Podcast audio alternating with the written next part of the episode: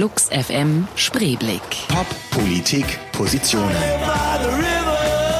Johnny Häusler im Gespräch mit Brand 1 Mitbegründer und Leitartikler Wolf Lotter. Präsentiert von Citroën Multicity Carsharing. 100% elektrisch, 100% flexibel.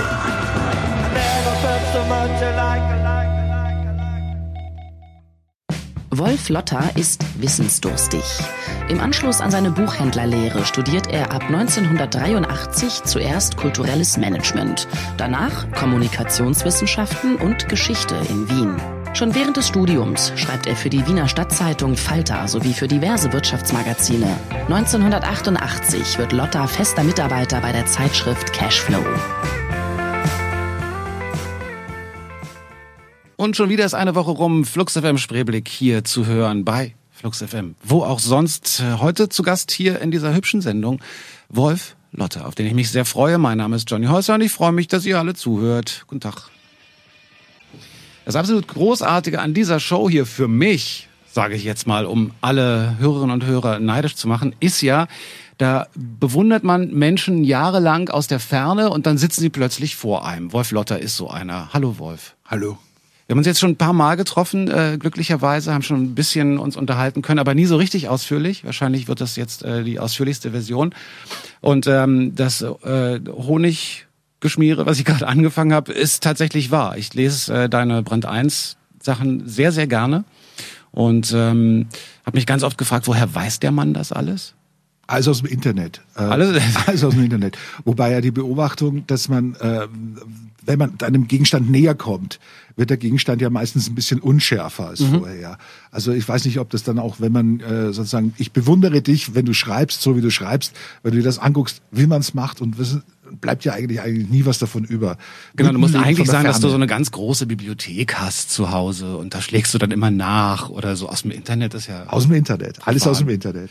Aber ähm, du hast gesagt, äh, je näher man den Dingen kommt, desto unschärfer werden sie. Aber das ist auch so ein bisschen dieser dieser Scheinrieseneffekt, oder? Sie werden auch kleiner. Ja, ich glaube eher, dass das hat mit ganz kleinen Dingen zu tun. Es gibt ja etwas, was ich immer gern popularisiere, Heisenbergsche Unschärferelation. Das Schule eine totale Qual. Aber du kannst Dinge, die du dir, die du beobachtest, nicht gleichzeitig messen. Mhm. Und das sollte uns zu denken geben. Das heißt, wir können im Grunde genommen in einer, in einer ausgesprochen elaborierten physikalischen Welt, in einer, in einer wunderbaren, großartigen Welt, die Dinge nicht bestimmen, von denen wir immer behaupten, dass wir sie bestimmen können. Nämlich, wir können sie nicht messen. Das heißt, wir können nicht mit Sicherheit sagen, was sie wiegen, wie sie aussehen, was sie machen, was sie tun. Und wir können nicht sagen, äh, äh, wir können sie gleichzeitig nicht wahrnehmen. Das heißt, wir müssen uns, wir müssen einander vertrauen. Das ist eigentlich die Nachricht aus der Quantenphysik, ja, äh, ausgerechnet aus der Quantenphysik, nicht aus der Politik, nicht aus der Soziologie, aus der Quantenphysik. Und das finde ich einfach das Tolle, dass man, wenn man einfach auf die Seite guckt, mal Dinge sieht, die in den Feldern, von denen man eigentlich Antworten erwartet, gar nicht stattfinden. Wie ist denn das bei der Brand 1? Die hat ja immer, Gabriele Fischer war hier auch schon zu Gast und ihr habt ja immer ein, ähm, ein Hauptthema pro Heft. Das bedeutet jetzt nicht, dass sich alles nur darum dreht, aber man, man assoziiert dann frei und mal ist es weiter weg von dem, von dem Begriff, mal näher dran. Ähm, bekommst du das auch vorgesetzt oder wie entscheidet ihr sowas? Also wir diskutieren das in der Redaktionskonferenz. Das ist der Ort, in dem das hinge wo das auch hingehört. Das heißt, äh, äh, wir arbeiten nicht so, dass wir irgendwelche Vorgaben vom Marketing oder von, äh, von irgendwelchen Leuten, die meinen, dass etwas gerade im Zeitgeist liegt, äh, passiert, sondern wir sagen, wo ist die Stimmung? Was, was könnte die Menschen interessieren, für die wir arbeiten und für die wir, für die wir schreiben.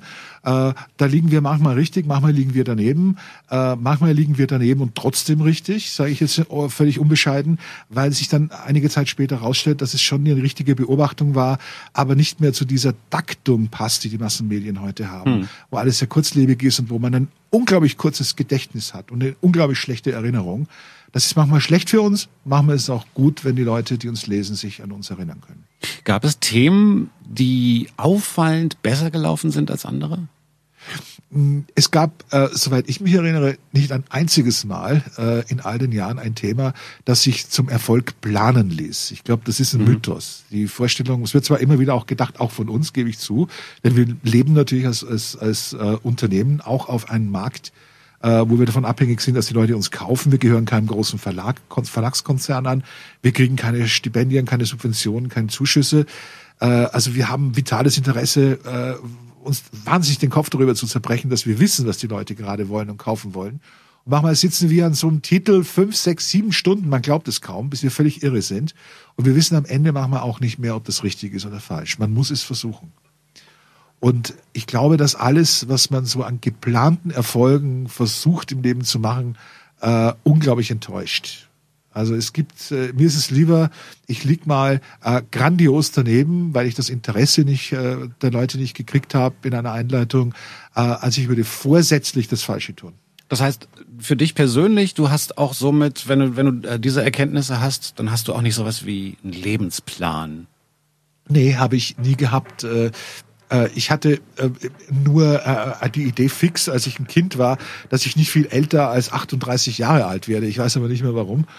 Und für mich war der 38. Geburtstag plus ein Tag einer der überraschendsten Tage meines Lebens. Wo kam das her als Kind? Keine Ahnung, es war wahrscheinlich eine völlig kindische Spinnerei, die man da mit der Zeit kultiviert. Und das ist wahrscheinlich so wie bei Rockstar 27, 28. Ja. Da hatte ich sogar noch ein Guthaben auf 38. Äh, es hat sich dann aber ergeben. Weit vorausgedacht, würde ich auch sagen. Es gab, gab ja immer diesen Spruch, Hope I die before I get old, ne? The ja. Who. Ja. Und dann, äh, der wurde dann später, ich weiß gar nicht, wer es erfunden hat, umgewandelt in äh, Too Old to Die Young. Genau. Also, genau, war ich sozusagen mittendrin. Äh, vielleicht war ich dann auch schon zu alt, um zu scherben. Aber äh, ich komme aus einem Kleinbeamtenhaushalt mhm. aus Österreich. Mhm. Und das ist eine besonders sicherheitsbedürftige Institution. Und wahrscheinlich habe ich die von 27 Rockstar sterben auf 38, äh, meine Todesängste, das einfach mal hochgerechnet mit einem mhm. gewissen Bonus aus Sicherheitsbedürfnis raus. Im Ernst, ich finde, polemisiere ja immer sehr heftig gegen Sicherheitsbedürfnisse und gegen Leute, die diese Angestelltenmentalität haben. Und ich tue das aus ganzem Herzen und ich tue das immer auch gegen das, was ich gelernt habe, was ich als Kind, so, so wie ich sozialisiert wurde. Ich tue das auch gegen mich. Ja, ich tue das sozusagen auch aus therapeutischen Gründen, um klarzumachen, dass man das, was man irgendwann mal als Sicherheit eingeimpft bekommen hat, in diesem Leben nicht kriegt. Das ist voller Überraschungen und es ist gut, dass es Überraschungen gibt. Was du noch alles so gelernt hast in deinem Leben bisher, darüber reden wir gleich noch weiter. Erstmal das hier. Turn yourself around, James Jewel. Jewel, Jewel, Jewel, Jewel, Jewel. Irgendwie so. Atlas Genius mit Trojans. Wolf Lotter ist zu Gast im Studio. Wir waren gerade schon so ein bisschen bei deiner Kindheit. Äh, du hast gesagt, du bist in so einem Beamtenhaushalt aufgewachsen. Ja. Das heißt, das war dann schon Rebellion, oder? Dass du schon quasi als Kind schon gesagt hast, ich werde sowieso nicht alt, ich muss mein Leben schnell leben oder also war das so eine Rock'n'Roll-Attitüde oder eher? Ja, also als ich als ich in dem Alter war, um an Rebellion zu denken, äh, äh, ging gerade die Geschichte mit Punk los und äh, ich habe die Sex Pistols gehört, äh, bin aber sehr bald, äh, als ich die Gelegenheit bot, auf die Stranglers umgestiegen, mhm. weil äh, ich die Qualität dieser Gruppe äh, geschätzt habe. Ich hatte also ein handwerkliches Problem mit sehr vielen anderen und damit war ich auch immer so ein bisschen in between. Mhm. Rebellion bedeutete in äh, den späten Mitte der 70er Jahre, späten 70er Jahren ja vor allen Dingen mal nicht das zu tun, was ein, was äh, der Rest der Familie tut. Und mhm. in meiner Familie sind alle äh, Eisenbahner geworden. Sie haben alle für die Eisenbahn gearbeitet. Das Alternative wäre dann noch die Post möglicherweise äh, äh, vorgesehen gewesen. Und wenn das auch nicht funktioniert hätte, hätte man im Ort auch in ein Stahlwerk gehen können. Das waren die drei Möglichkeiten, mit denen man sich rumschlagen konnte. Ich wollte keine der drei Möglichkeiten.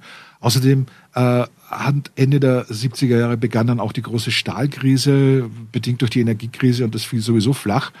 Äh, und äh, deshalb musste ich sozusagen an andere Dinge denken. Ich habe Buchhändler gelernt dann, mhm. unter unglaublichen Mühen, doch noch einen Abschluss gemacht und äh, am Tag meiner, damals hieß das noch Lehrabschlussprüfung in Wien, also als ich als Auszubildender äh, entlassen war mit einem durchschnittlichen Prüfungsergebnis, soweit ich mich erinnere, habe ich gekündigt und habe mal einige Jahre als freier Schriftsteller gelebt, was äh, eine interessante Phase war, weil äh, ich relativ wenig geschrieben habe, äh, aber relativ oft sozusagen in diesen ganzen Schriftsteller-Kongressen und Schriftstellerorganisationen mich umgetan habe. Also das war das, das, die Umgebung, die dich gereizt hat. So ist es, so ist es. Ist bis heute wahrscheinlich ein bisschen so, oder? Ja, ich weiß nicht. Also ich, ich habe äh, das Milieu spricht mich natürlich schon noch an. Mhm. Ja, ich finde, es gibt natürlich auch etwas, äh, was wir, glaube ich, in ganz Europa zu wenig haben und insbesondere in Mitteleuropa, im deutschsprachigen Raum wenig ausgeprägt ist. Es gibt kein Gefühl für ein, für, für ein intellektuelles Bürgertum. Dafür geniert man sich eigentlich. Mhm. Äh, es gibt eine jede Menge bürgerliche Attitüden, die sich aber nicht so formulieren. Äh, und deshalb gibt es so Rückzugsräume und die sind vor allen Dingen in der Kunst, wo man das noch tun und denken darf, was man eigentlich tun und denken möchte, äh, sich ein bisschen entspannter dem Leben hinzugeben.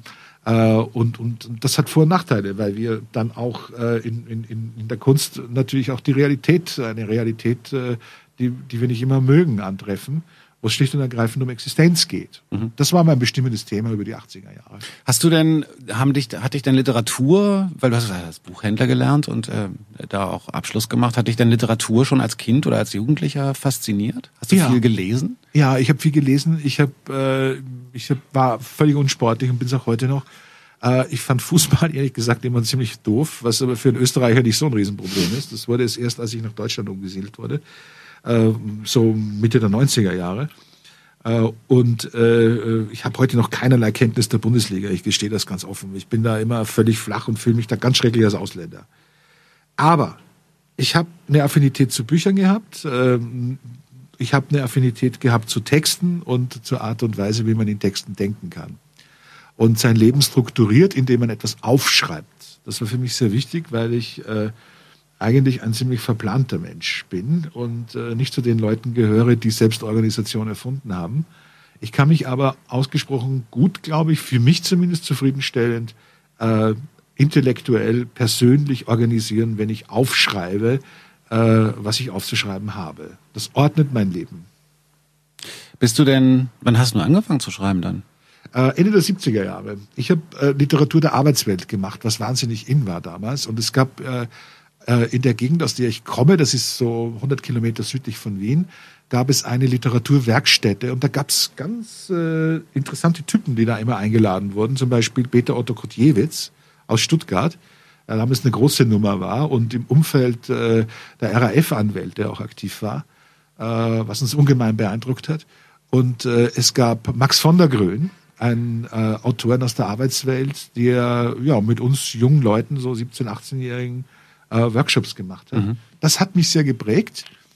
Äh, es hat aber auch den Widerspruch in mir geweckt, zum Teil, weil ich äh, fand damals, dass der eine von der Grün sehr etabliert war und manchmal auch ein bisschen eher auf die jungen Leute so ein bisschen, so ein bisschen zu ideologisch eingewirkt hat, während spannenderweise Kotjewitz, der ja als radikaler galt, ein viel libertärerer offenerer, liberalerer im positiven Sinne Mensch war, der äh, viele, viele Richtungen zuließ.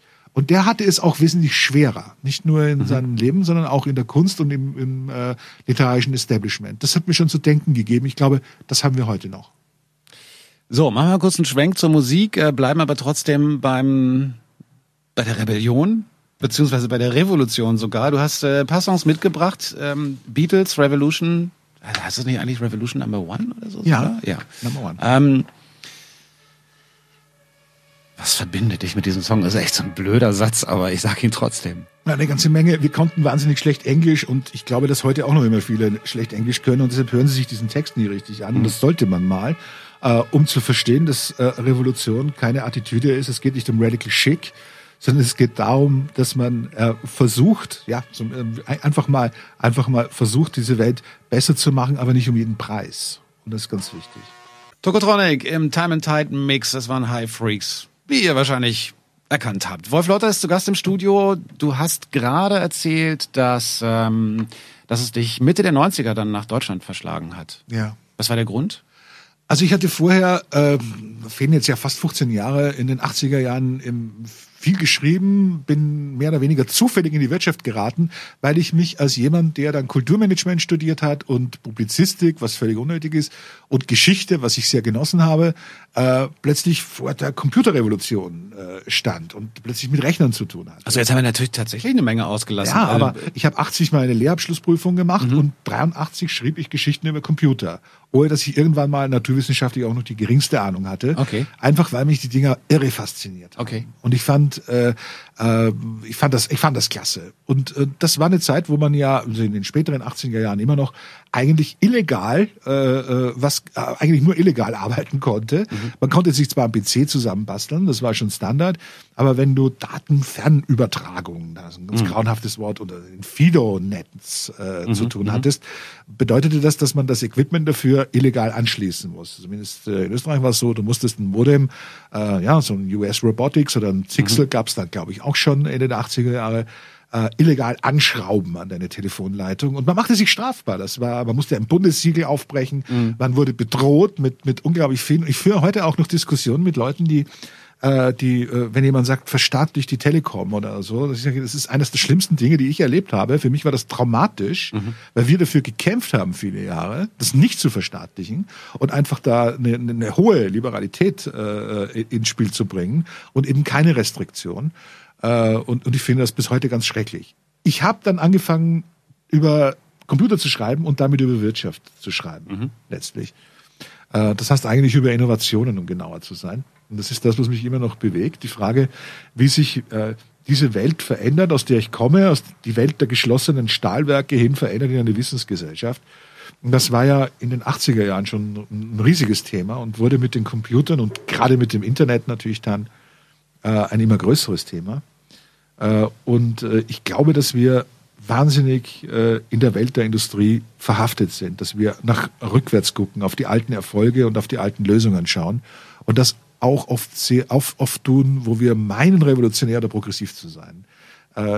Die Wissensgesellschaft verlangt eine völlig neue Einstellung zur Ökonomie, zur Selbstökonomie. Sie verlangt eine andere Einstellung zur Person und sie verlangt eine andere Einstellung zur, zur, zur ja, auch zur Gesellschaft. Ja, es ist nicht mehr so easy, einfach zu sagen, äh, organisiert, organisiert einfach für uns jetzt ein Leben und macht das, was wir nicht schaffen wollen oder nicht zustande kriegen, macht das für uns klar. Das wird äh, vom Zeitgeist heute noch wahnsinnig nach vorne gepusht und das halte ich für falsch. Weswegen du in diese Richtung ja auch gerade schreibst, beziehungsweise gerade fertig geschrieben hast, da kommen wir gleich noch zu. Ähm, ich würde noch mal gerne kurz, ich, finde es dann doch erstaunlich, dass du das hast angefangen über Computer zu schreiben und ähm, da hätte es ja verschiedene Richtungen gegeben. Also da sind ja dann auch viele bei der rein technischen Seite hängen geblieben, wollte ich jetzt sagen. Aber das wäre ja auch möglich gewesen, dass man halt über die über die Technik und wie schnell ist äh, der Bus und äh, welche Sound- und Grafikkarte brauche ich und, äh, und dann mit dem Netz irgendwie die neuen neuen Geschichten dazu. Ähm, aber du dich hat der Part interessiert, was bedeutet das für die Gesellschaft, was bedeutet das wirtschaftlich und Ja, also mich hat, mich hat in erster Linie mm, interessiert, äh, wie kriegst du sozusagen den Nutzen dieser Technologie für die Leute rüber, ja, damit sie das verstehen und nicht ablehnen. Äh, Das begleitet mich jetzt wirklich schon einige Jahrzehnte, äh, weil es unter Intellektuellen, unter uns Linksintellektuellen vor allen Dingen, gab es eine unglaubliche Abwehrreaktion gegenüber Oh. Computern. Ja. Und es gab ja auch, ich erinnere dran, Beschlüsse sogar von Bundestagsfraktionen, äh, die das noch für fortschrittlich hielten, keinen Computer zu nutzen. Also bei den Grünen gab es das einige Zeit. Und äh, das war eine schwierige Zeit, wenn du das durchgesetzt hast. Meine Leute verhindern sozusagen, dass vernünftige Technologie in Umlauf kommt. Und dieser Konflikt hat sich bis heute nicht gelöst. Der hat sich nur sozusagen erweitert noch auf die, auf die Wirtschaft, auf die Ökonomie. Und ich glaube, dass die Dinge umgekehrt zu einem Schuh werden. Man muss sich diese Dinge aneignen, man muss dieses Wissen sich aneignen und dann kann man damit auch die Welt verändern und kann Dinge tun, die wir sonst nicht tun können. womit hast du angefangen? Mit was für einem Rechner? Ich habe mit einem äh, Z80 angefangen. Ach. Also ein Sinclair. So ein selbst zusammengebaut oder? Ah, nee, der war nicht Fertig. gelötet, der war Okay. fertig. Schwarz, eine schwarze Schönheit aus auf Folie und äh, ich weiß nicht mehr, wie, viel, wie viele äh, äh, Programmlines man damit schreiben konnte. Ich glaube, bei zehn Zeilen am Bildschirm war Schluss. Und dann habe ich einen äh, Acorn erstanden, einen englischen äh, äh, RISC-Rechner damals schon. Da hatte ich schon einen RISC-Prozessor. Äh, und äh, das war schon ein feines Gerät. Und Ende, glaube ich, der 80er, der 88, 87, 88 meinen ersten XT. Äh, der war dann schon handverschraubt. Aber dann hast du mit diesen britischen ähm, Dingern angefangen. Ja. Das ist, äh, Ja. ja, genau. Es war auch Englisch, ne? Ja, das waren äh, Sinclair war Englisch Ja. und, und, und, und Acorn war auch Ja. Englisch. Ja. Interessant, weil normalerweise hört man ja immer ähm, entweder C64 Ja. oder Atari ST, also Genau. wobei die waren, ah, war das die gleiche Zeit? Ich überlege gerade. Das war doch doch, also, das also hin. äh, das ist das ist die gleiche Zeit. Ich glaube, C64 kam irgendwo so 82, 83 oder V20 gab es noch, den VC20. Stimmt, der war vorher. C64. Ja. War Farbe, konnte Farbe. 64. Meine Damen und Herren, wir gehen jetzt in den uninteressanten Teil. so, Genau. Stunden später, nein, und dann gab's doch noch den Ja, gab so vier Z7. Farben, ja. Ach, Also, ja, ach, schon irre. genau. Aber interessant, äh, wie die Leute so einsteigen in die Rechnerwelt oder Ja. eingestiegen sind. Finde ich Ja. Interessant. Ich meine, und, und, unsere Kinder heutzutage, die gehen alle los und äh, dann wird man sagen, hattest du ein iPhone oder Android? Oder? Ja, es ist völlig anders gelaufen. Wir, glaube 88 haben wir einen Verein eingetragen. Das war damals Clemens Polacek, der dann zur Zeit ging. Äh, und äh, Helmut Meyer, ein Techniker aus Wien. Wir haben einen Verein gegründet, der nannte sich Big Box. Das war 88. Und was wir wollten, waren Bilder und Texte äh, ja, über Modems und, und Akustikkoppler verschicken. Äh, und deshalb waren wir auch in der Szene sozusagen. Und, und für uns war, äh, als wir die ersten Mosaikkopien Jahre später bekommen haben, die Überraschung überschaubar. Erfreulich, aber überschaubar. Alt. sozusagen. ähm, das hier ebenfalls von dir mitgebracht, die Stones. Mit, wie bei den Beatles, auch ein großer Klassiker, Gimme Shelter. Das waren Ween mit The Mollusk. Bei manchen Sachen frage ich mich, ich bin manchmal mit meinem Englisch am Ende. The Mollusk. Also M-O-L-L-U-S-K. Ich auch. Meine Ah. Frau korrigiert mich immer ständig. Kathi korrigiert mich ständig. Ja. Im Englischen. ja, ich sage, das haben wir immer so gesagt. Das werden wir auch, ja, wir haben das Ja. immer so gesagt. Ja. Wir haben immer, was gibt's da für schöne Beispiele? Ah, wenn man sie braucht, sind sie nicht parat. Egal. Äh, wer hat denn, wenn du gesagt hast, du hast über Computer geschrieben, wer hat denn solche Texte genommen? Also in Wien war eines der ersten Zeitschriften, die eine der ersten Zeitschriften, die das genommen hat, der Falter, eine Stadtzeitschrift, äh, der ich sehr verbunden bin. Und dann ging es aber schon los mit Wirtschaftsmagazinen. Also Trend. Ich habe dann für das österreichische Nachrichtenmagazin Profil geschrieben, äh, für viele andere dann auch. Und Mitte der 90er Jahre äh, ging es dann sozusagen so ein bisschen, bisschen ja, Richtung, Richtung Deutschland und Schweiz zunächst auch noch über äh, die Tagesanzeigergruppe, für die ich lang geschrieben habe. Und 98 habe ich dann, Anfang 98 habe ich dann Gabriele Fischer getroffen, die gerade dabei war, äh, aus der Redaktion des Manager-Magazins heraus ein neues Wirtschaftsmagazin zu gründen. Das nannte sich Econi. Und äh, da wurde ich angefragt, einen, den Eröffnungstext zu schreiben. Und das habe ich dann auch getan. Äh, und äh, ja, dann bin ich da eigentlich hängen geblieben. Und äh, ja, wir hatten dann eine wechselhafte Geschichte. Und im Jahr drauf haben wir dann Brand 1 sozusagen äh, äh, ins Laufen gebracht. Was ja auch eine sehr bewegte und bewegende Geschichte war, dass sie hat Oh ja. äh, Gabriele hier nochmal erzählt, äh, mit, mit viel Auf und Abs und vor allen Mhm. Dingen damals natürlich irgendwie einen ähm, großen Schmerz, weil man gerade was neu gegründet hatte Mhm. und plötzlich sah man das ja quasi vor die Hunde gehen und musste nochmal von vorne anfangen. Ja, und vor allen Dingen hatten wir den Eindruck, ich meine, man hatte so den Doppel-Loser-Eindruck natürlich immer, weil rundum wurden praktisch täglich irgendwelche Hefte und Magazine oder Outlets gegründet. Äh, und äh, alle machten alles, es hatte den Eindruck, dass alle alles richtig machten, nur wir nicht. Und äh, ja, und Ich dachte, wer hat denn zu der Zeit was richtig gemacht? Ich hab, kann mich dran erinnern, dass Econy und dann auch Brand 1 äh, wenig später doch eigentlich so eine, so eine, so eine, äh, allein schon stilistisch eine Lücke gefüllt haben. Ja, aber das war, glaube ich, die ersten Jahre wurde es nur, nur sehr am Rande wahrgenommen. Das Okay. war immer eine kleine, äh, eingeschworene Gruppe. Und ich glaube auch, das ist auch heute so, es kennen uns immer noch sehr viele Leute nicht. Ähm, aber wir, haben einen guten Ruf bei den Menschen, die uns kennen, bei den Leuten, die uns lesen und die uns mögen. Äh, und da haben wir auch einen guten Draht, glaube ich, auch hin. Äh, aber wir sind jetzt nicht so ein, so ein Ding, das man kennt und dann gelegentlich mal kauft. Das Okay. ist so ein Entweder-Oder-Ding, Okay. glaube ich. Und das macht es manchmal auch schwer, weil man immer wieder, wenn andere großes Marketingbudget haben, äh, mit anderen Dingen überzeugen muss. Haben wir denn, also es ist ja schon, du bist ganz früh mit dieser digitalen Welt in Verbindung gekommen, hast ganz früh schon Netze benutzt, hast dir Gedanken gemacht, die dann später im Web quasi Realität wurden ähm, und heute wahrscheinlich äh, diese, diese Gedanken von damals noch weit übertreffen. Ähm, und trotzdem Print. Ja. War es jemals eine Option? Ich meine, das ist natürlich jetzt eine Frage, die müsste man in der Redaktion stellen. Oder Ja, äh, im Grunde genommen ist es eben eine geschäftsmodellabhängige Geschichte, um das ganz einfach zu sagen. Äh, ich habe äh, ähm, ich habe das jetzt auch wieder bemerkt, als ich, als ich sukzessive auf E-Books umgestiegen bin, äh, dass mir das unglaublichen Spaß macht. Und ich halte das so eine unglaublich tolle Technologie, die äh, einfach noch eins nach vorne bringt gegenüber dem Papier. Ja? Äh, und gerade wenn man da so gerne mit, mit Büchern arbeitet, äh, die man dann auch mal zitiert, die man auch im Kopf haben, ist das einfach eine große Sache. Äh, für mich persönlich spielt es überhaupt keine Rolle, ob meine Texte jetzt online erscheinen oder auf Papier erscheinen. Ich habe da keine Affinität und ich fasse, muss ich auch sagen, das Papier dann auch nicht mehr an, wenn es gedruckt ist. Okay. Also meine, meine Produktion findet eigentlich voll digital statt. Ich schreibe auf einem Computer, ja, das ist eine digitale Produktion. Und äh, ich lese meine Texte, wenn ich sie irgendwann mal wieder lese oder in die Hand nehme, habe ich sie eigentlich im Schirm. Äh, aber das ist, glaube ich, so eine, so eine in unserer Branche einfach auch äh, die alte Frage, wie kannst du das verkaufen? Mhm.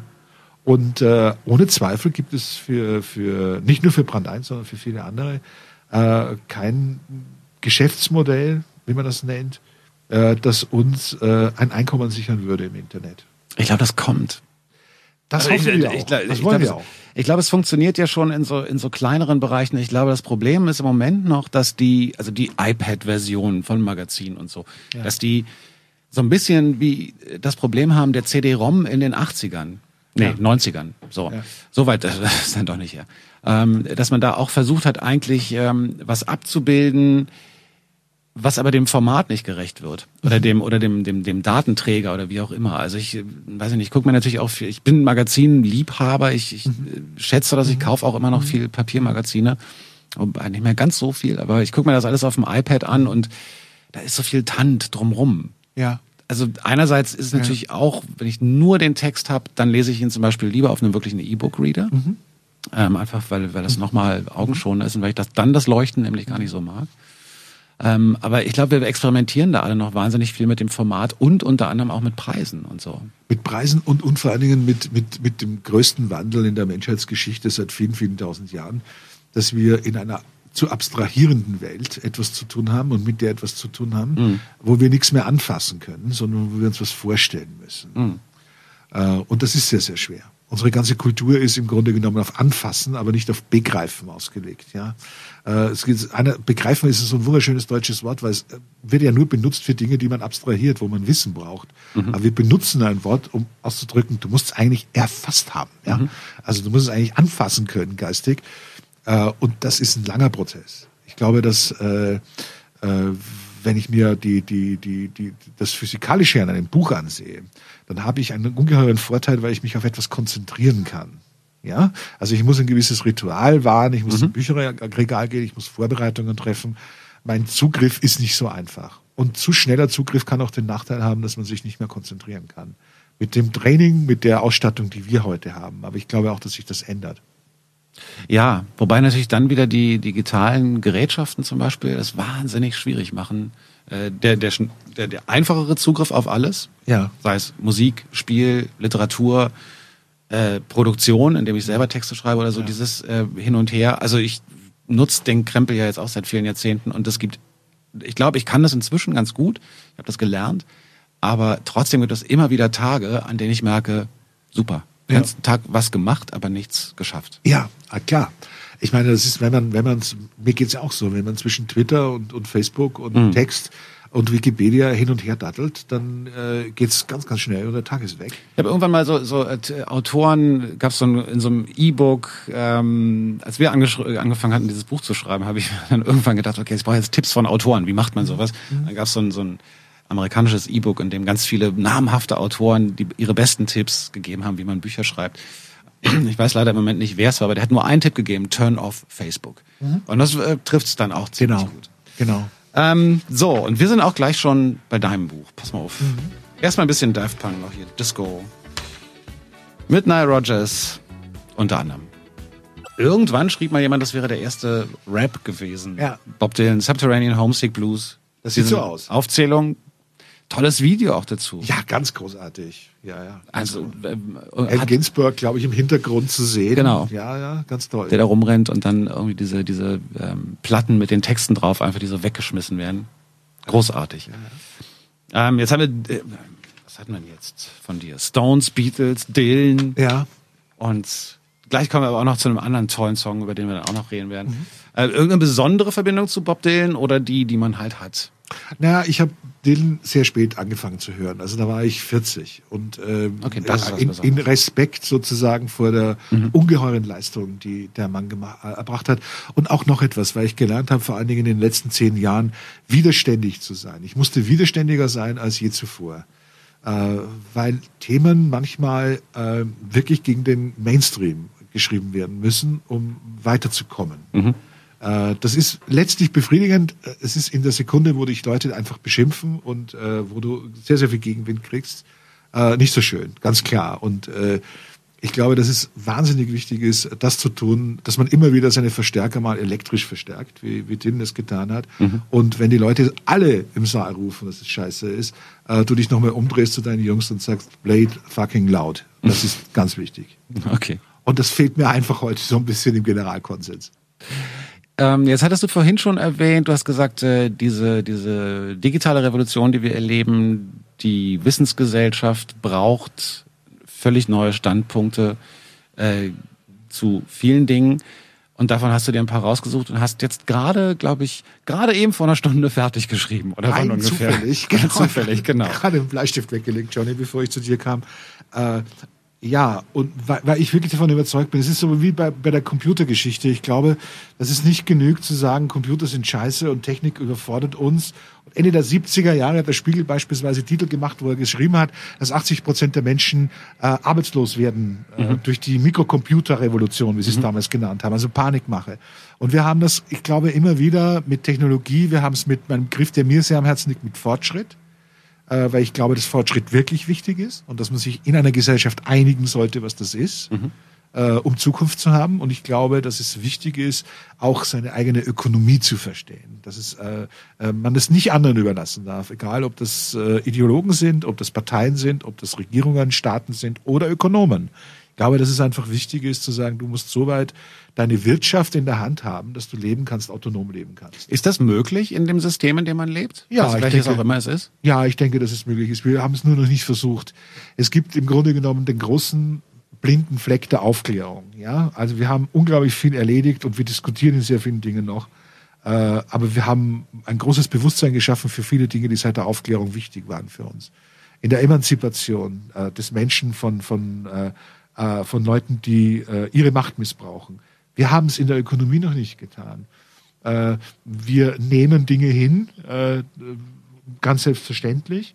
Äh, wir regen uns über Dinge auf, legen sie wieder ad acta. Wir ziehen uns nicht der Mühe, uns mit Wirtschaft so zu beschäftigen, dass wir autonom sind. Und ich glaube, dass jemand, der materiell abhängig ist, natürlich auch sonst nicht abhängig, äh, nicht, nicht unabhängig sein kann und nicht selbstständig sein kann und nicht frei sein kann. Mhm. Und das ist ein ganz springender Punkt. Da gehe ich an die Intellektuellen, auch an die Künstler, da gehe ich auch an alle, die sich äh, äh, äh, links von der Mitte verorten. Und das sind doch viele, die heute auch den kulturellen und, und medialen Mainstream bilden.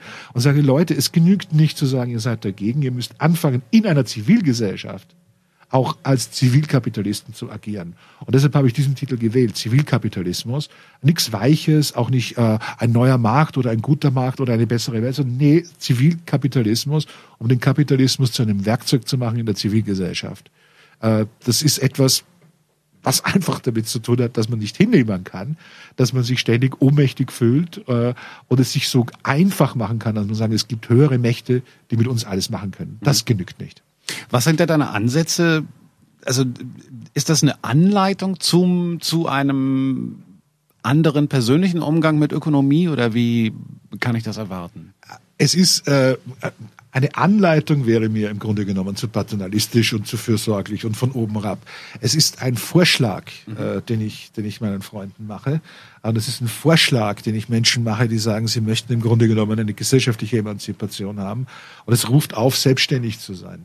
Äh, wir haben zum Beispiel in diesem Land ganz üble Bedingungen für Menschen, die sich selbstständig machen. Wir haben für kleine Unternehmer schlechte Bedingungen. Wir haben für Leute, die etwas tun wollen, schlechte Bedingungen. Wir reden uns auf den Staat raus.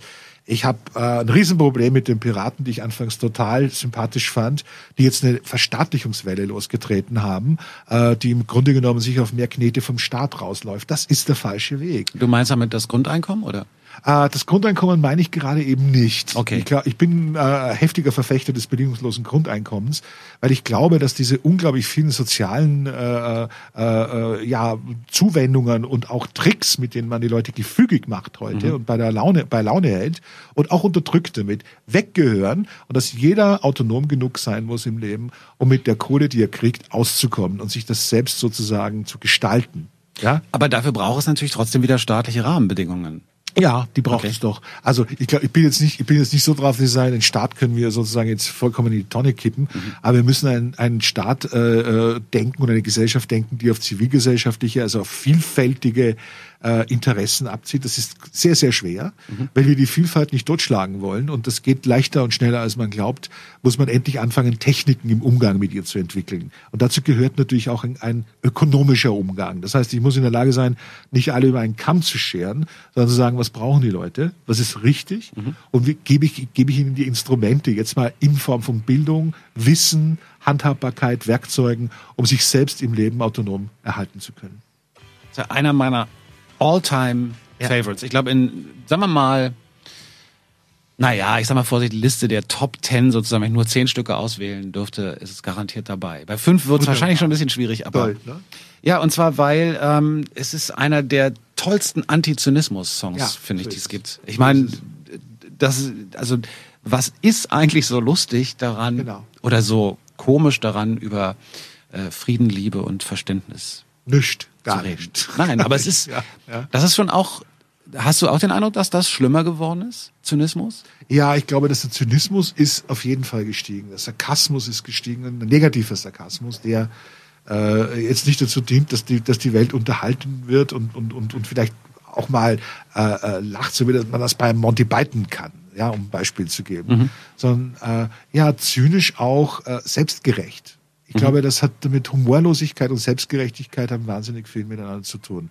Und zu wissen, wie es richtig ist, ist ja die Domäne äh, aller Ideologien und aller Vorurteile mhm. im Grunde genommen. Das, das äh, ist nicht das Privileg einer bestimmten Ecke. Und das hat zugenommen. Äh, die Leute erklären dir einfach noch viel, viel stärker als vor ein paar Jahren, dass es so nicht anders geht und äh, es gibt auch keine Kompromisse mehr. Mhm. Nicht? Also es wird wirklich eine negative Konfrontation gesucht. Nicht Streit, nicht Diskurs, sondern die negative Konfrontation und Abgrenzung. Und man ist heute sehr schnell draußen. Den Eindruck habe ich schon, ja. Zivilkapitalismus ist Thema deines Buchs, was im September erscheinen wird, ja. wenn alles gut geht, wenn ja. nicht das Lektorat noch sagt, also Herr Lotter, das geht ja nun gar nicht. Ganz schlechtes Gedicht. Wobei, wie umfangreich ist denn das? Das ist, äh, glaube ich, schafft man. Äh, irgendwie zwischen 160 und 180 Seiten so, soll gedruckt okay. werden. Ja, ja, okay. Und äh, äh, weil ich einfach auch mal wollte, dass man damit relativ schnell durchkommt äh, und nicht so ein Riemen. Äh, ich lese ehrlich gesagt auch keine dicken Bücher weil ich einfach. Schreckt äh, schon ab, ne? Das lenkt extrem ab. Ist nicht gut für die Augen. Also, das ist das Fiese an E-Books dann übrigens. Dass wenn man nicht auf diese Prozentzahl guckt, dann lädt man da irgendwie so ein Buch runter und dann stellt, dann stellt man dann nach fünf Tagen fest, man ist bei drei Prozent und denkt, hm, wie viele Seiten hatten das Ding eigentlich? Ja, genau. Aber es ist ja auch eine ganz merkwürdige Geschichte, also um aus dem Nähkästchen zu plaudern. Es ist zum Thema Strukturwandel wahnsinnig schwer, einem Verlag und vor allen Dingen Buchhändlern zu erklären, dass ein Buch nicht 220 Seiten hat. Mhm. Wenn es nicht 220 Seiten hat, dann kann es natürlich auch nicht äh, die berühmten 1890 oder 1990 kosten, sondern kostet weniger. Mhm. Und damit ist die Planbarkeit der ganzen Kiste weg. Und dann ist die Planwirtschaft, die dahinter steckt, auch nicht mehr so gesichert. Also das ist schon alles ein Riesenproblem. Und da reden wir über im Grunde genommen Peanuts, die Frage 160 oder 220 Seiten. Wir mhm. haben echt andere Probleme auf der Welt. Und äh, das zeigt nur mal, äh, wie man in dieser Wohlständigkeit sozusagen, ja, äh, wie lange man braucht, um, um ganz simple Dinge zu lösen. Jetzt hast du gerade von Werkzeugen gesprochen, die man braucht, um ja. ähm, diese Veränderungen irgendwie hinzubekommen, irgendwie einzuleiten oder so. Hast du da Beispiele für? Werkzeug heißt in erster Linie mal äh, verstanden zu haben, dass äh, man sich nicht in Reihe und Glied anstellen muss, um das zu tun, was einem andere sagen. Oder? Also wenn ich äh, sag mal, politisch jemand bin, der sagt, ich möchte mir meine eigene Meinung bilden, ich möchte zweifeln und ich möchte äh, selbst draufkommen und mir das nicht sagen lassen, dann muss ich das auch materiell tun. Ja? Da kann ich mich unterordnen, acht Stunden lang und um neun reingehen und äh, um fünf raus. Viele tun das nicht, weil es bequemer ist. Das muss man auch ganz offen sagen. Mhm. Es ist, äh, äh, finde zum Beispiel äh, die Berichte aus der Generation Praktikum immer ganz erschreckend, weil mich der Begriff abstößt. Äh, der Begriff stößt mich deshalb ab, äh, weil fast alle Berichte darüber äh, drehen sich darum, dass äh, junge Leute gerne eine Anstellung hätten, so wie das die Alten haben. Mhm. Jetzt machen es die Alten falsch, ja, und die Jungen hätten es gerne auch so schön falsch sicher mhm. wie die Alten. Und wenn man diese Grundsatzfrage nicht mehr stellt, und wenn man dann sofort hört, ja, aber es geht doch eigentlich nur um materielle Absicherung, wie kann man nur so mhm. zynisch sein, das zu bezweifeln, dann weiß ich, dass es wichtig ist, so ein Buch zu schreiben, äh, weil das letztlich das Ziel ist, dass, äh, dass ich anstrebe. Ich sage, es nützt etwas, selbstständig zu sein, es nützt etwas, autonom zu denken.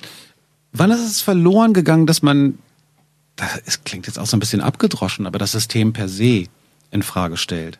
Ich habe den Eindruck, dass das schon mal, äh, dass es eine Zeit lang normaler war, das immer wieder in Frage zu stellen, ist das überhaupt richtig? Ich, meine, ich bin durch dann auch eher durch Punk sozialisiert so aufgewachsen, das halt alles in Frage zu stellen und will ich so werden wie meine Eltern? Will ich in diesem ähm, in diesem äh, Laufrad irgendwie meine Runden drehen oder will ich es irgendwie anders machen? Ähm, oder es mit zumindest versuchen.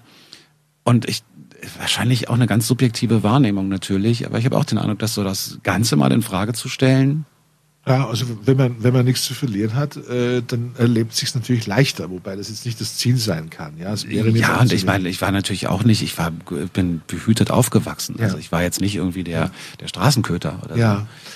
Aber ich glaube, dass das wahnsinnig viel mit Wohlstand zu tun hat. Ich glaube, dass es äh, tatsächlich so ist, dass wenn man einen bestimmten Punkt erreicht hat, äh, und dann sich umdreht und sagt, ah, ich möchte eigentlich schon, dass ich da immer diese Kohle kriege und dass es hm. regelmäßig mhm. reinkommt und dass es sicher ist und oh, Weihnachtsgeld ist auch eine schöne Sache und äh, dann habe ich noch Kinder, für die ich sorgen muss und ich muss eine Rate zahlen für mein Häuschen und, mhm. und, und. Das sind so simple Dinge, aber so funktioniert das natürlich auch. Was ja aber auch Teil des Systems ist. Also ich hatte neulich, äh, als, ähm, als Anna Thalbach hier war in der Sendung, mhm haben wir darüber geredet, warum, da hat sie gesagt, sie versteht nicht, dass so viel über Mindestlöhne geredet wird, warum ja. man nicht viel mehr über Höchstmieten redet. Ja. Also das, ja. was auch so ein Punkt ist, ähm, ja. dass Mieten zum Beispiel sowas sind, was, was inzwischen so wirklich US-Verhältnisse annimmt, dass man ja. bis zu zwei Drittel sein, dessen, was man hat, in die Miete stecken muss. Äh, etwas, glaube ich, etwas Wichtiges über Gesellschaft, das wir lernen müssen, ist, dass viele Effekte langfristig unglaublich schlecht wirken.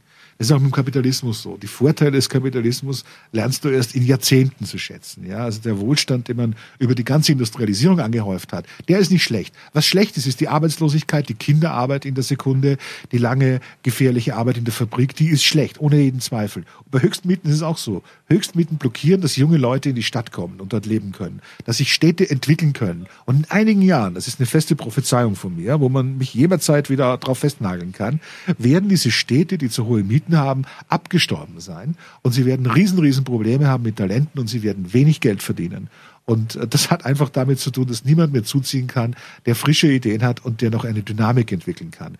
Wer Höchstmieten hat, das gilt für München und für Hamburg, es gilt auch mittlerweile für Berlin, hat ein dickes Problem. Ich glaube, dass das die Bürgermeister mittlerweile auch begriffen haben. Äh, und jetzt kommt es noch darauf an, dass es alle anderen auch schnallen und dass man dann dringend was tut, dass das nicht so weiterläuft wie bisher. Die Frau heißt Marla Blumenblatt. Was für ein schöner Name. Und der Song heißt Cornetto. Fragt mich nicht. Ähm, Wolf Lauter ist zu Gast im Studio. Wir reden über das soeben fertiggestellte und im September erscheinende Buch, in dem es um Zivilkapitalismus geht. Jetzt mache ich mal so ein bisschen hier den, ähm, jetzt stenker ich mal ein bisschen, weil das, das klingt alles so, als ob man dafür schon auch eine sehr starke Persönlichkeit sein muss, um sich so aus allem so ein bisschen auszuklinken. Die Sache mit der Ökonomie selbst in die Hand zu nehmen, selbstständig sein, das ist ja was, was viele von, ähm, von den Bürgern und Bürgerinnen verlangen. Kümmert euch und macht selber was und seid alle stark. Ähm, was ist mit denen, die das nicht können? Das ist immer die, immer die Grundfrage, worauf wir uns konzentrieren. Wenn wir uns äh, sozusagen bei einem Aufbruch darauf konzentrieren, dass es einige geben wird, die nicht mitkönnen, dann werden wir nicht aufbrechen. Wenn man beim Aufbruch überlegt, was wir tun können mit denen, die nicht mitkönnen, ja, und uns sozusagen so ausstatten, dass wir die mittragen, dann können wir losmarschieren. Das könnten wir längst tun. Aber wir diskutieren immer nur. Das ist immer mhm. so ein bisschen das Problem mit dem Fokus auf die, die nicht können. Weil nicht können ist auch eine abstrakte Größe. Was bedeutet mhm. das? Äh, kann man zum Beispiel nicht, wenn man ein Grundeinkommen äh, kriegt, äh, in einem Monat oder zwei Monaten damit auskommen oder was einkaufen. Äh, ich habe zum Beispiel Diskussionen geführt mit, mit äh, sehr konservativen Leuten. Äh, und das sind mittlerweile ja auch Leute von der Linken und von den Christdemokraten beispielsweise, die sich ja völlig einig sind, die gesagt haben, Grundeinkommen geht überhaupt nicht, weil die Leute nachmittags dann ja irgendwie vor der Klotze sitzen. Und wir begegnen äh, dem Ganzen dann sozusagen diesen, diesen, diesen urnegativen Menschenbild auch, mhm. das mhm. existiert, das nicht freiheitsliebend ist, das in Deutschland auch nie freiheitsliebend war, das keinen Respekt vor Freiheit hat. Und das ist real existierende Freiheit, dass ich meinen Nachbarn vor der Glotze sitzen lasse, wenn der das möchte. Ja, das geht mich einfach nichts an. Und äh, ich glaube, das ist mit sehr vielen Dingen. Äh, das ist ja auch eine Generationsfrage. Also es wird einfach Generationen dauern, bis sich das durchsetzt. Aber dieses Argument gegen das äh, Grundeinkommen, mhm. das, dann machen die Leute ja nichts mehr. Das ja. habe ich auch nie verstanden, weil ich glaube, ja. es, natürlich wird es einen Teil geben, die dann sagen, oh, super, reicht Ja. mir. Und genau, ich sitze jetzt ganz einfach vom Fernseher und ähm, das mag es wohl dann geben. Ich glaube aber, dass grundsätzlich Leute Bock haben, was zu machen. Ja, Und zwar auch die, die jetzt vielleicht vom Fernseher hängen. so ist es, genau. Äh, aber dann wirklich nicht können, weil sie sich vorher ein Formular holen müssen, damit sie sich ein Süppchen kaufen können. Genau. Und äh, man muss natürlich auch sehen, äh, wie viel Geld die Sozialbürokratie im Grunde genommen abzweigt von dem, was wir zahlen. Äh, da habe ich da eigentlich die wütendsten Debatten immer mit, mit Vertretern der Sozialbürokratie, weil die natürlich wissen, worum es geht. Wir haben in einigen Bereichen 40 bis 46 Prozent mittlerweile, also 40 bis 46 Cent für ein Euro, der ausgegeben wird, für jemanden, der Hartz IV kriegt der in Ämtern, Verwaltungen, Organisationen, Formularen und Aufbewahrungsstätten hängen bleibt. Und das finde ich einfach pervers. Ja, das hat auch nichts mit der Sache zu tun. Und das Ding ist auch noch im Steigen, im Steigen begriffen. Aber was wir in Wirklichkeit tun, ist, die Leute wegsperren und wir versuchen, die bloß nicht dazu zu bringen, etwas zu tun, was sie selber machen wollen. Wir wollen die Leute ruhig gestellt, sediert haben und dazu sind diese Sozialkonzepte da. Und ich glaube, das muss nicht sein. Ähm, wenn dieses Buch, was ja auch wahrscheinlich, was, was du ja auch auf der Basis der, der, der, der letzten Jahre Brand 1 wahrscheinlich auch geschrieben hast, wo ihr viel euch mit Wirtschaft, Ökonomie auseinandersetzt, irgendwie geschrieben hast, ähm, was erhoffst du dir davon, wenn dieses Buch auf den Markt kommt? Ist das jetzt was, weil du vorhin gesagt hast, für meine Freunde und für die, die es interessiert oder so, aber Ja. man, man schreibt ja sowas nicht einfach nur, weil man denkt, ach, ich schreibe das jetzt mal auf. Doch, also ich glaube, ich glaube, ich glaube schon, dass es, also ich, ich erwarte mir natürlich, dass wahnsinnig viele Leute sofort anfangen, selbstständig zu werden. nee, ich glaube, dass wir einfach jetzt mal eine Diskussion starten können damit. Äh, wenn man realistisch ist, leben wir in Zeiten, in denen es sehr, sehr viel Biedermeierliches und sehr viel Reaktionäres gibt im eigentlichen Sinne. Und manches davon kommt, tut so, als ob es gut ist. Und das ist es nicht. Ich glaube, wir müssen diskutieren, gerade angesichts der Krisen, dass wir eine neue Ökonomie brauchen. Wir brauchen aber keine moralisierende Ökonomie, sondern wir brauchen eine faire, offene, freie Ökonomie. Das ist nicht die Marktwirtschaft, äh, die sich die Börsen vorstellen. Und das sind auch nicht die Märkte, die sich die Banken vorstellen. Aber es sind auch, es ist auch nicht das Gegenteil davon. Äh, Wir müssen Mittel zur Verfügung stellen, um Ideen umsetzen zu können. Wir brauchen eine Grundlage, müssen wir uns erstreiten für eine Wissensgesellschaft. Wir müssen kreative Arbeit wertschätzen. Das tun wir überhaupt nicht in dieser Gesellschaft. Wer schwitzt bei der Arbeit, ist immer noch ein cooler Typ. Wer das nicht tut, ist irgendwie, ja, eigentlich ein Lahmarsch. Und das sind die kulturellen Muster, die wir rumschleppen, die verhindern, dass wir besser sind, äh, die verhindern, dass wir besser sind, äh, als wir, äh, als wir uns das zutrauen. Und äh, das finde ich, weil damit auch Jahre verschwendet werden von Menschen und Leben verschwendet werden, nicht okay. Ja? Ich habe letzte Woche gerade gehört, ich glaube in den 70ern war ein, nach der Statistik ein durchschnittliches Managergehalt ungefähr 14 Mal so hoch wie das eines Ja. durchschnittlichen Arbeitergehalts. Ja. Inzwischen ähm, sind diese Gehälter ungefähr 54 Mal so hoch oder 45 Mal, irgendwie sowas in dem Dreh. Ähm, zwei Fragen, ist das fair? Erste Frage und die zweite Frage, kann man anhand von solchen Zahlen überhaupt diskutieren? äh, von, von hinten nach vorne, man kann äh, nicht diskutieren und äh, es ist äh, nicht fair. Wobei fair und gerecht zwei völlig verschiedene Dinge sind. Ich glaube, das ist auch ganz wichtig, das mal zu betonen. Äh, Gerechtigkeit ist ein Begriff, der sich unglaublich toll instrumentalisieren lässt. Fairness bedeutet, dass ich äh, schaue, was ist für jemanden individuell angemessen. Das kann durchaus, das ist nicht immer das Gleiche. Das heißt, es gibt keinen Einheitslohn oder sowas. Was die Manager angeht, haben wir es mit einem Phänomen zu tun, das ich besonders klasse finde. Das sind leitende Angestellte. Das sind keine Unternehmer. Das sind nicht Leute, die ins Risiko gehen. Das sind eigentlich die Helden des Alltags. Und das ist das Bizarre daran. Aber das wird in der politischen Diskussion ausgespart. Es sind Leute, die soziale Privilegien genießen, die den Sozialstaat genauso für sich nützen können, die aber eins noch oben drauf setzen. Übrigens, die Zahlen, die du genannt hast, ich habe noch viel Schlimmeres für dich äh, mitgebracht. In den USA haben wir das Verhältnis 1 zu 70 in 1995. Wir haben 1 zu 300 im Jahr 2000.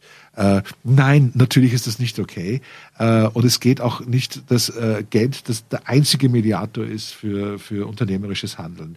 Ein Unternehmer, da gibt es einen wunderbaren Satz von Josef Schumpeter, meinem Landsmann, großen Ökonomen, äh, äh, ist ein Unternehmer, wenn er noch bereit ist, für seine Idee an der Schwelle seiner Fabrik zu sterben.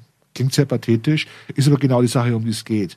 Äh, man muss nicht sterben übrigens, man muss auch keine Fabrik haben, aber man muss für die Sache, die man tut, einstehen. Wir brauchen eine Sinnökonomie. Und eine Sinnökonomie kriege ich nur dann, wenn die Leute anfangen, endlich da mitzumachen und nicht nachzulaufen. Auch das von Wolf Lotter in diese Sendung getragen. Tom Lehrer, National Brotherhood Week. Nee? Ein zauberhaftes Lied. Ah, weil du den Kopf geschüttelt hast, aber Nee, deswegen, weil das so großartig. Begeistert. ist. Okay. begeistert. Ähm, Was hörst du sonst so aktuell? Bist du, bist, bist du jemand, der aktuelle Popmusik dich irgendwie auf dem Laufenden hält oder hält? Oder? Ach, eigentlich, eigentlich nicht mehr so. Ich habe so Phasen, wo ich immer wieder mal was höre. Ich mhm. habe äh, irgendwann bin ich ja mal alt geworden, glaube ich, und höre jetzt heute äh, Dylan, was ich früher viel zu alt und langweilig fand. Ist man äh, alt in dem Moment, wo man sagt, das ist total okay, dass ich mir das, den, den alten Scheiß anhöre?